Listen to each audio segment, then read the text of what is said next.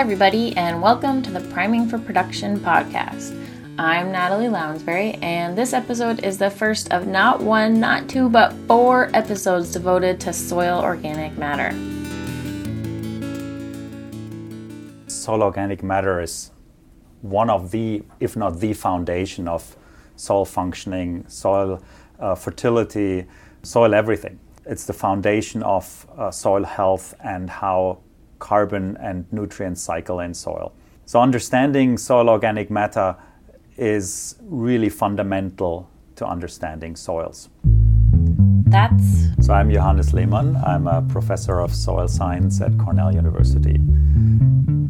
Johannes studies soil organic matter, so he's certainly biased, but it's not an overstatement to say that understanding soil organic matter is really fundamental to understanding soils, which is exactly why I'm starting here. You'll hear more from Johannes in the future.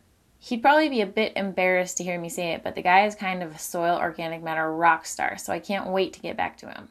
The subject for today, the starting point, is what does organic matter do for your soil? There are physical, biological, and chemical components to what organic matter does, and that's what we'll explore during this episode. Throughout the podcast, you'll hear a lot from my former advisor, Ray Weil.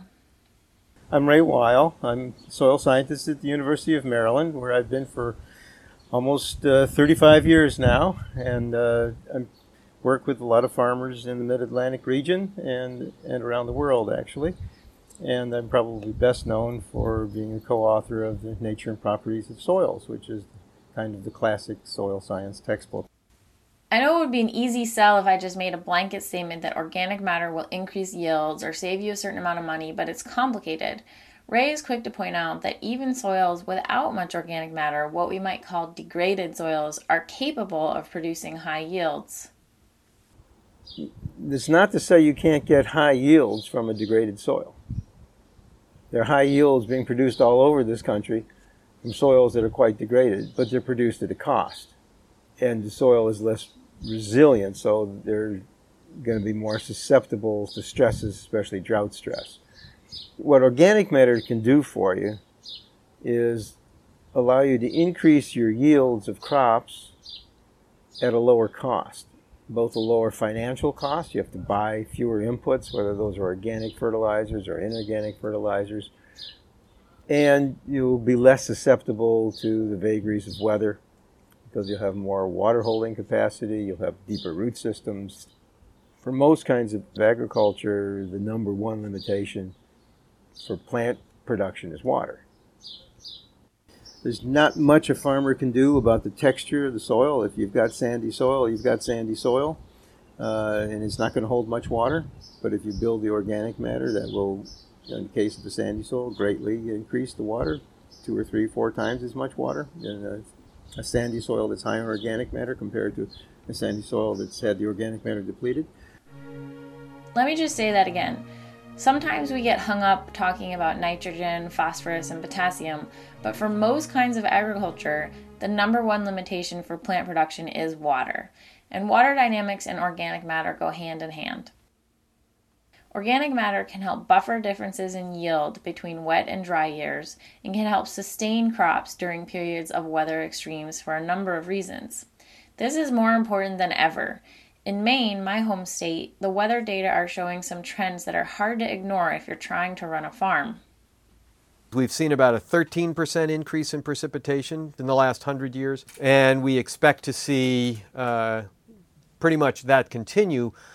What's noteworthy is uh, a, a, lot of the uh, increase comes in intense precipitation events, and the last decade has been remarkable relative to the amount of intense precipitation events, which makes it really erratic. And so the weather is really uh, uh erratic, and the amount of water we have to manage is really erratic. I'm Ivan Fernandez, soil scientist, faculty at the University of Maine, and I've been here for a long time 32 years. All right, so if you didn't get the idea, the word of the day when it comes to weather is erratic. The erratic nature of precipitation means that there may also be longer periods of dry weather between rain events. With these kinds of intense rainfall events and dry periods, we need our soils to do two things with the water. It has to be able to infiltrate and get into the soil, and then once it's in the soil, you want to hold it there. You never know when the next rainstorm will come, so you really don't want that water to run off the field. You want the soil to absorb it and hold it. Charlie White is a research associate at Penn State who has worked with a lot of farmers. When I spoke with him, he was working on his PhD. Both of these functions, allowing the water into the soil and holding onto it for later, are enhanced by having more organic matter because the amount of organic matter is closely related to an important physical aspect of the soil aggregation. Instead of individual particles of soil, which are really, really tiny, aggregates are those nice crumbs of many soil particles stuck together that you can actually see. Organic matter helps hold these particles together, maintaining the aggregates and a healthy amount of pore space within and between aggregates. You may have heard that a healthy soil is about 50% pore space. So, half the volume at any given time is filled with either air or water. Good aggregation is key to maintaining pore space. Those water cycling processes are all about having good aggregation of the soil and good aggregate stability so that your macropores don't dissolve away and also so that when you get these heavy rainstorms, you don't get a lot of erosion and soil loss, which is, you know causes water quality issues. But also on the farm, that's your topsoil, and you know you may have worked hard over many many years to build up that topsoil, build up the fertility of it, build up the organic matter content, and if that erodes away from you, that's something you can never really recapture. You also want the soil to be able to drain because, of course, roots need air to live. And so you don't want the soil to be saturated, so you need to have those macropores in the soil that will drain quickly and allow the soil to be well aerated. But you want the aggregates that are filled with micropores that are going to hold the water as well and be a storage reservoir. In other words, a well aggregated soil relies on the small pores within aggregates, the micropores, to hold on to water like a sponge, while also relying on the large pores between aggregates, the macropores, to allow excess water to drain. I want to keep coming back to the question of what does organic matter do for your soil? What is its value? Or perhaps why should we invest in building organic matter in our soils? The biggest payback comes in the extremes. And so if you get big thunderheads at your place and you get a lot of rain in a three or four inch event when the soils are sort of wet early in the growing season, then you're going to get a big payback for everything you've done to improve your soil health and aggregation such that it is more resilient to erosion because you can be sure you're getting accelerated erosion during that event. And the folks that have really sort of poor soil structure are going to lose a lot more soil in that event. And so it's the point being, it's the extremes. It's the really hot August that gets really hot. It gets, you know, high heat index days for uh, three of them in one month. A remarkable event. The p- soils that had the best soil organic matter and they're going to hold moisture the longest, and those plants are going to be better off. In addition to helping with water dynamics, good aggregation also makes soil less susceptible to compaction, which can happen from large equipment or even just the many feet of people harvesting in the field. When a soil gets compacted, the pore space is reduced, and water can't infiltrate as well, and the soil can't maintain enough air for plant roots and soil organisms to thrive. So, this brings me to yet another function of organic matter in soil its role in supporting soil organisms probably the most important thing organic matter does is serve as food for all the organisms in, in the soil that provide this community support for the plants and for the crops that farmers are trying to grow.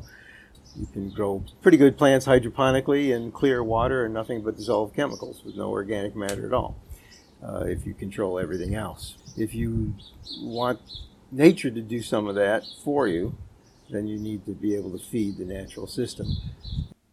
Nowadays, it seems like everybody is talking about soil biology and soil organisms, but that hasn't been the case for very long. In the 1970s, any time I gave a talk to uh, uh, commercial farming, uh, you know, they definitely didn't come and ask me to talk about soil biology. They wanted me to talk about fertilizers, soil testing, or something like that. Not anymore. People are excited about soil biology, but it's a hard ecosystem to visualize because there are organisms you can see, like earthworms and mites, but the majority of the organisms in soil are the ones you can't see, like fungi and bacteria. The important piece to remember, like any ecosystem, is that they all have to eat. A few of them are pests and pathogens and they eat our plants, but generally, soil organisms eat organic matter and they eat each other.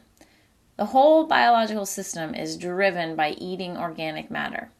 The soil has got levels upon levels of organisms. Like if usually we think of you know um, big fish eating little fish, and then bigger fish eating the biggest fish, and then you know maybe human beings catching it. And the same thing is going on in the soil. Uh, but it gets a little more complicated because the biochemistry is being carried out almost all by the microorganisms, the chemistry. But those microorganisms are being facilitated and given a home and moved around, and, and, the, and the organic matter is being changed. They're, being, uh, they're working hand in hand with little critters. While soil organisms are chowing down, one of the most important things they do to benefit plants is make nutrients like nitrogen, phosphorus, and sulfur that were formerly bound up in organic matter available. You may wonder why this really matters if you're adding the nutrients your plants need in the form of fertilizers. The thing is, even when you add inorganic fertilizers to soil, plants still get much of the nitrogen they need from microbial nutrient cycling and organic matter decomposition. If you have more organic matter, you don't need as much fertilizer because the organisms are doing more of the work for you.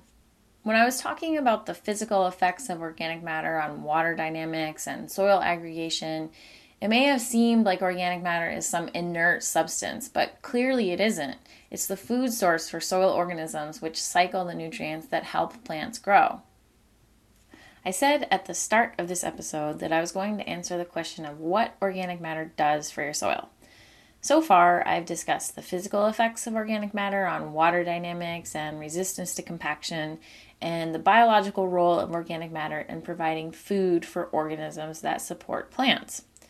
These two things lead to a bit of a paradox. The physical benefits rely on maintaining or increasing organic matter content, but the biological benefits rely on the decomposition or consumption of organic matter. In other words, to get the full benefits of organic matter, we simultaneously have to maintain or build it and consume it. This is really important, so let me say it again. To get the full benefits of organic matter, we simultaneously have to maintain or build it and consume it. Are these goals in opposition to each other? Is it possible to do both? Yes, it's possible, but historically we haven't been very good at it. That's why we have a lot of agricultural soils that are depleted in organic matter. But there are lots of innovative farmers leading the way in this area. We have some management strategies that we know work to build organic matter and increase productivity, but to implement these most effectively and to come up with more ideas, I think it helps to really understand the processes involved. This is why I still have a few more episodes on organic matter. But wait, I'm not even done with this one yet. I haven't talked about the effects of organic matter on soil chemical properties. If you think of soil health as that three legged stool of physical, biological, and chemical properties, organic matter is central to all three. I already talked about how organic matter influences the availability of nutrients like nitrogen, phosphorus, and sulfur, but organic matter actually plays a role in the availability of other nutrients like calcium, magnesium, and potassium too. These nutrients aren't cycled from organic matter in the same way as nitrogen, sulfur, and phosphorus. Instead, the way organic matter influences their availability is through its effect on cation exchange capacity, or CEC. You've probably noticed this value reported on a soil test before. So, an important chemical property of soils is cation exchange capacity. Cation exchange capacity is usually abbreviated as CEC. Uh, the very small particles in soils have a lot of surface area because the particles are so small, and the surfaces have charges.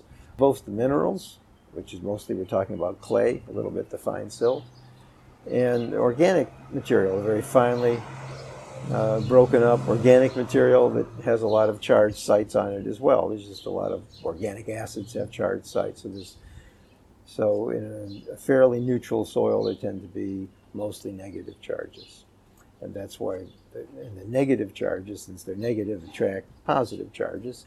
Positively charged ions, you may recall from chemistry, are called cations. So nutrients like calcium, magnesium, potassium, zinc, iron, manganese are all found in solution as positive cations. So a calcium ion floating around in solution has two positive charges. A magnesium ion has two positive charges, uh, etc. And instead of just washing out uh, with the drainage water, uh, the water moves through, but these ions are absorbed because their positive charge is attracted to the negative charge on the clay and the organic matter. So it's a way that soil has of holding soluble ions that are quite available to plants, but doesn't let them leach away. So if, if the soil does not have much capacity to hold these, the ions will leach away and uh, there'll be very few nutrients for plants to take up. In the surface soil, where there's a lot of organic matter, often more than half of the cation exchange capacity actually comes from the organic matter, not from the clay. So that's where we have more control. The amount of clay in a soil is pretty much a given for a, for a given soil. Organic matter, on the other hand, has a very high cation exchange capacity per unit weight. It usually it doesn't uh, comprise a very high percentage of the soil by weight, mm-hmm. one, two, three, four, but maybe up to six or seven percent but it has maybe 10 to 20 times as much cation exchange capacity per unit weight. So if you have a, a, soil that has a clay content of 20%, it may have a similar cation exchange capacity contribution as the organic matter content of maybe 2%. So, uh-huh. so if you have 20% clay and 2% organic matter, they may both contribute a similar amount to the cation exchange capacity. So you can see that by increasing organic matter, you can increase the exchange capacity of the soil.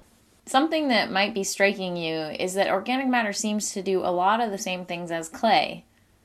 Chemically, it acts much like clay, but without the stickiness and the difficulty of working. So you can get the advantages of having a high clay soil, which are considerable in terms of holding water and holding nutrients, without the disadvantages. Anybody who's experienced clay firsthand knows that it's nice to make pottery out of, but it's pretty miserable to have a lot of it in your soil. okay, so I think that's probably enough to chew on for the time being. We talked about the role of organic matter in water dynamics and soil aggregation. We talked about the role of organic matter as food for soil organisms that are responsible for cycling nutrients like nitrogen, sulfur, and phosphorus. And we also talked about the role of organic matter in holding on to other nutrients like calcium, potassium, and magnesium. It's pretty obvious that Johannes was right when he said that soil organic matter is the foundation of soil functioning. But how do we build organic matter so that we get the most benefit in terms of water and CEC while also encouraging soil organisms to break down organic matter so we get the benefits of nutrient cycling? To get at that question, I'm going to spend the next episode talking about where organic matter comes from. I hope you'll keep listening. This podcast was made possible by a partnership grant from Northeast Sustainable Agriculture Research and Education, or Northeast SARE. Please take the time to let us know what you think of this podcast so they can support or not support, as the case may be, programs like this in the future. To provide feedback, please visit soilpodcast.com. I made that website super easy so you could remember it, so please give me feedback. One more time soilpodcast.com. Okay, I think you've got it. Many thanks to Johannes Lehmann, Charlie White, Ivan Fernandez, and Ray Weil.